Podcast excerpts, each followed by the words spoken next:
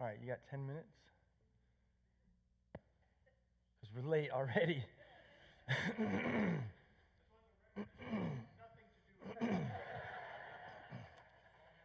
if you have plans before 11.30 in the morning on sunday and you need to sneak out that's cool. You're not going to offend me if you have to sneak out. Like I, I, hold that sacred if you've got stuff going on. So don't don't no don't everybody get up and leave right now though. I guess that would be that would be bad. Do y'all remember this thing? Uh, uh, here's the church here's the steeple open the doors and see all the people you guys remember that uh, that's about how deep we're going to get today because i I really tried to make this uh, as, as, uh, as short as possible. But we are focusing on the creed, uh, the Apostles' Creed. And the section that we're going to talk about today is that uh, one that starts I believe in the Holy Spirit, the Holy Catholic Church, the communion of saints, the forgiveness of sins, the resurrection of the body, and the life everlasting. And we're going to focus on the Holy Catholic Church and the communion of saints. If you look around uh, this, this room, there's like 330 chairs in here right now. Uh, and there was a time where Grace on a Sunday would worship this many people. And you can look around now and see that that's not where we are right now. People have entered the seldom or never attending church category more often, and it's because they will only get behind something that they feel is worth doing. We don't have to look any further uh, than this room to, to see that.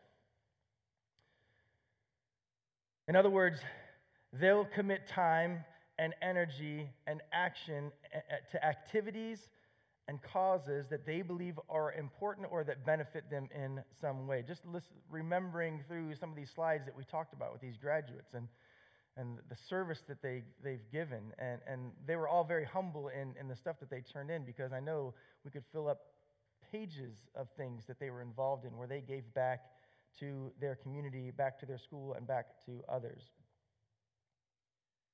So think about this if we sit here looking at all of these empty seats, does our conclusion become, well, there must be something wrong with the people that are staying away?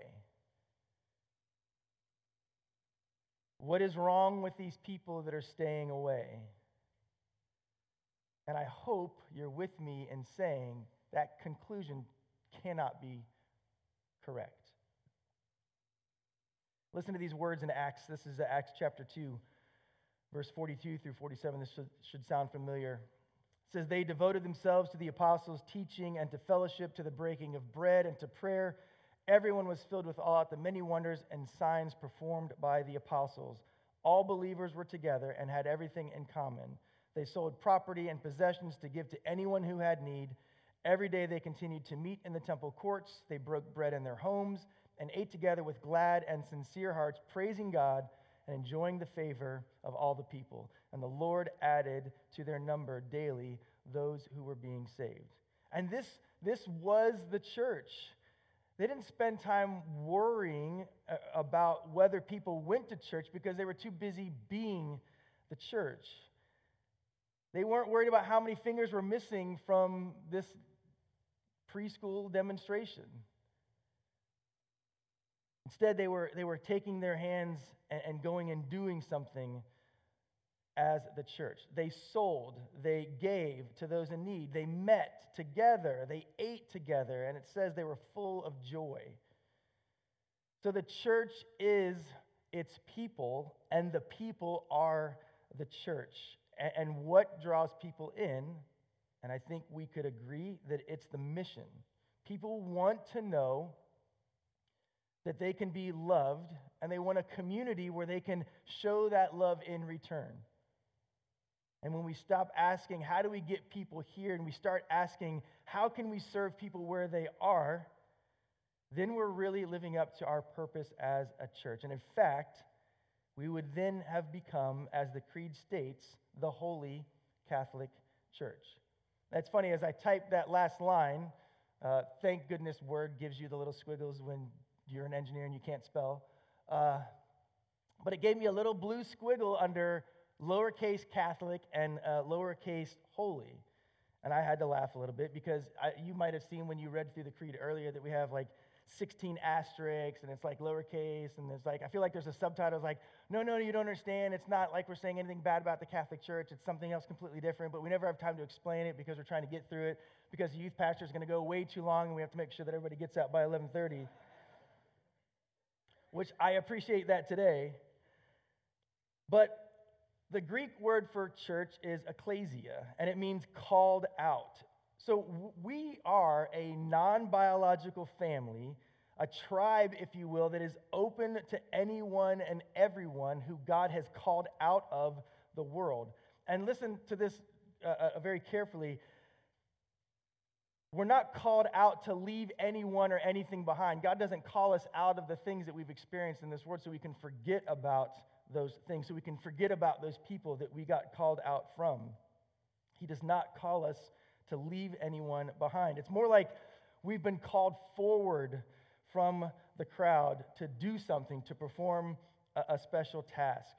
It, I, what's, the, what's the movie where she says, I volunteer in tribute? What one was that? Hunger Games? Yeah, kind of like that. We have been called forward as the church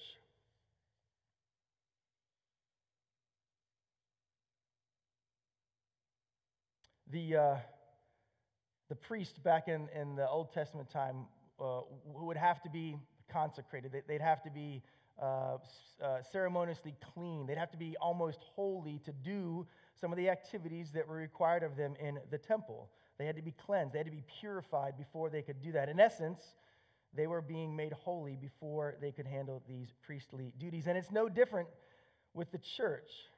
And it's very easy to get caught up in this notion that people in the church are better or holier than those in the world. And that's a very bad place to be because we cannot look down on people who are outside of the church pretending that we're better than them.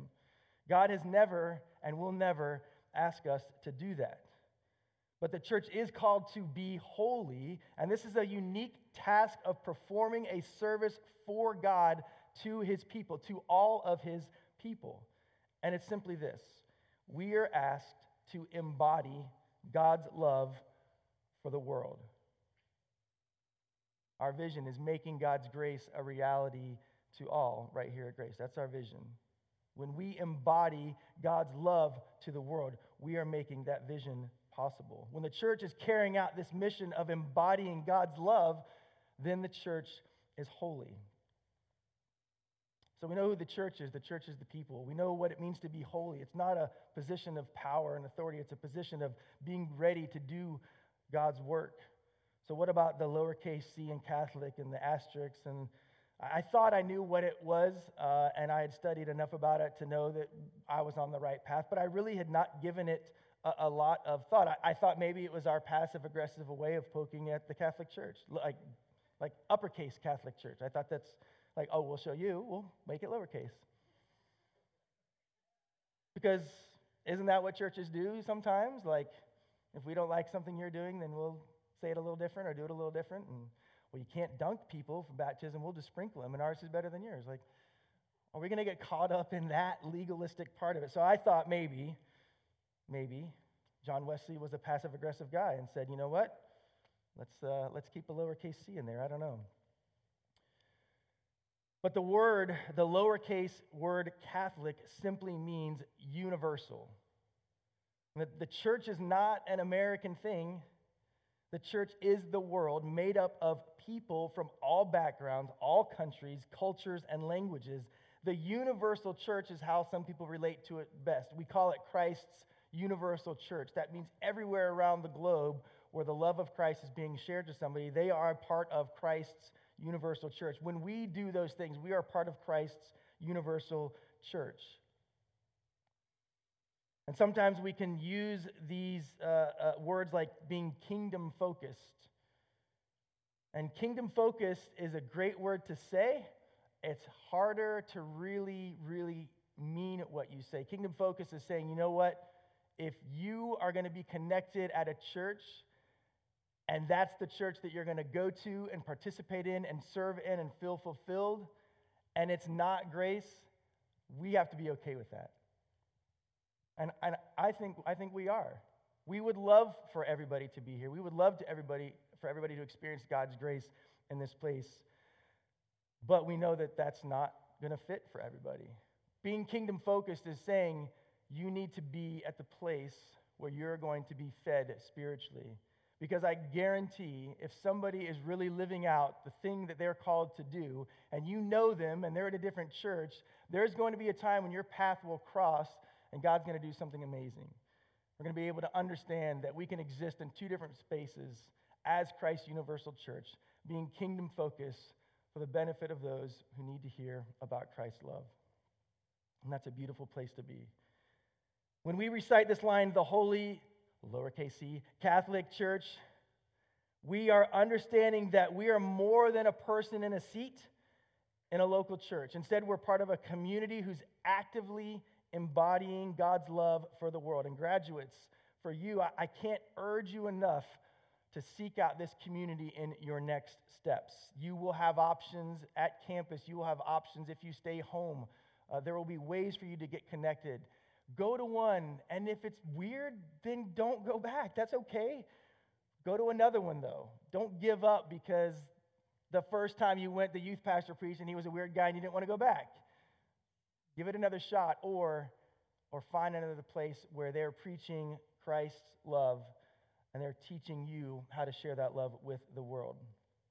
This identity that we find in church should be the thing that pushes us forward because nowhere else can we hear about this social movement that God has unleashed on the world except in church. And nowhere else will we learn that God has chosen us to be agents of light and life and love. And nowhere else will we learn that we are on God's team.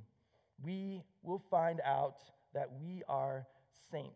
And that takes me to our next spot the communion of, of saints. Saints aren't just people given this, this title long after their work, but when, when Paul wrote letters to the churches, he often addressed them to the saints, meaning that all who were dearly loved by God. And as we understand the Bible as our connection to God, we can also appreciate that this list of saints includes people not only throughout this world, but also throughout time. And the reference in the Apostles' Creed to the communion of saints is a statement that all whom God has chosen for the mission of loving the world, no matter where they lived, no matter when they lived, are connected to one another. We are the communion of saints.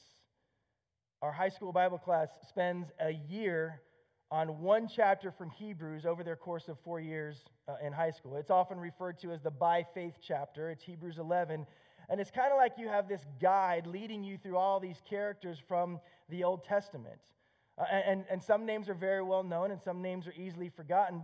But they were all people who God chose to play a part in this divine mission. And He trusted uh, each of them enough and kept their promises with them. And that was enough to keep them going forward, to keep them taking uh, this love out into the world, for doing the things that God had asked them to do. And then towards the end of this chapter, the, the tour guide, if you will, points us to the most important person of faith, and that is Jesus. He is faith's perfecter. And because of Jesus, we are forever joined to those who have gone before us.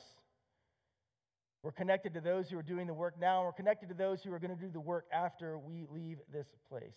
They are now, as Hebrews 12 1 says, a great cloud of witnesses surrounding us. And I know that they're cheering us on. I'd like to invite the band to, to come back up as I close out.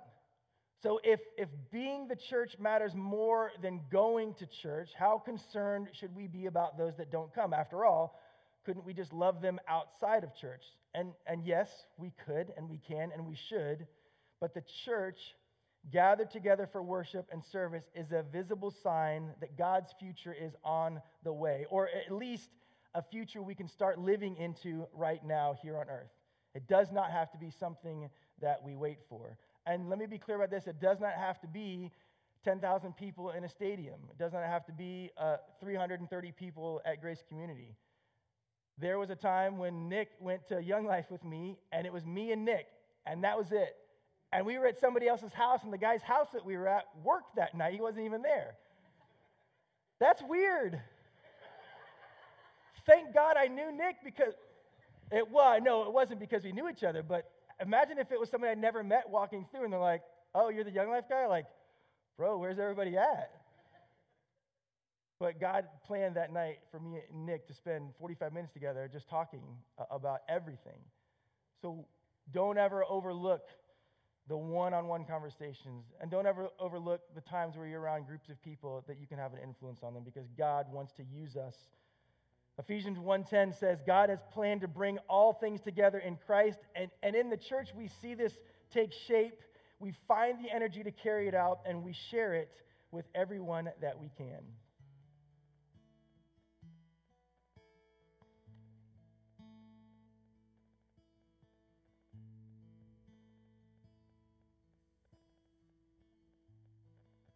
Please stand and join us this last song.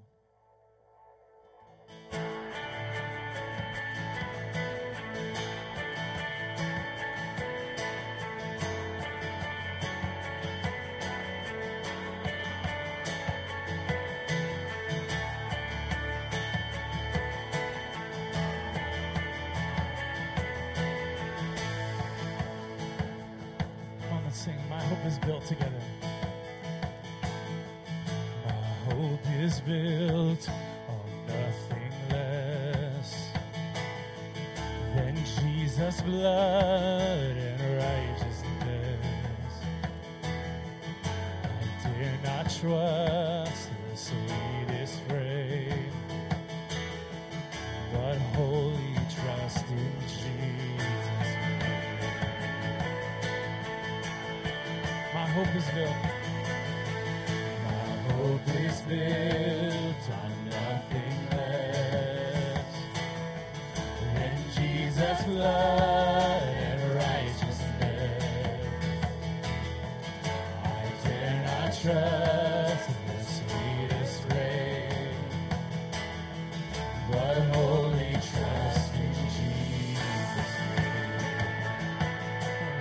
Christ. Christ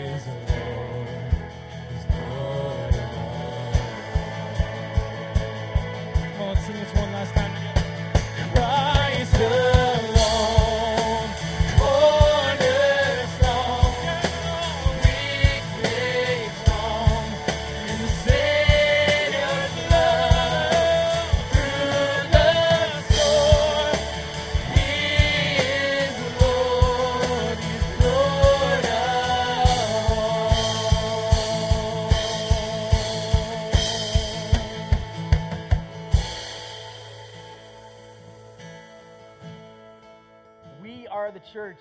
Graduates, you are the church. And, and let these empty seats be a representation of those people we know out in this world who deserve to know and feel and experience the love of Christ. And then trust that God is going to give you the power to go and share that with Him. Go in His power and go in His peace. Amen.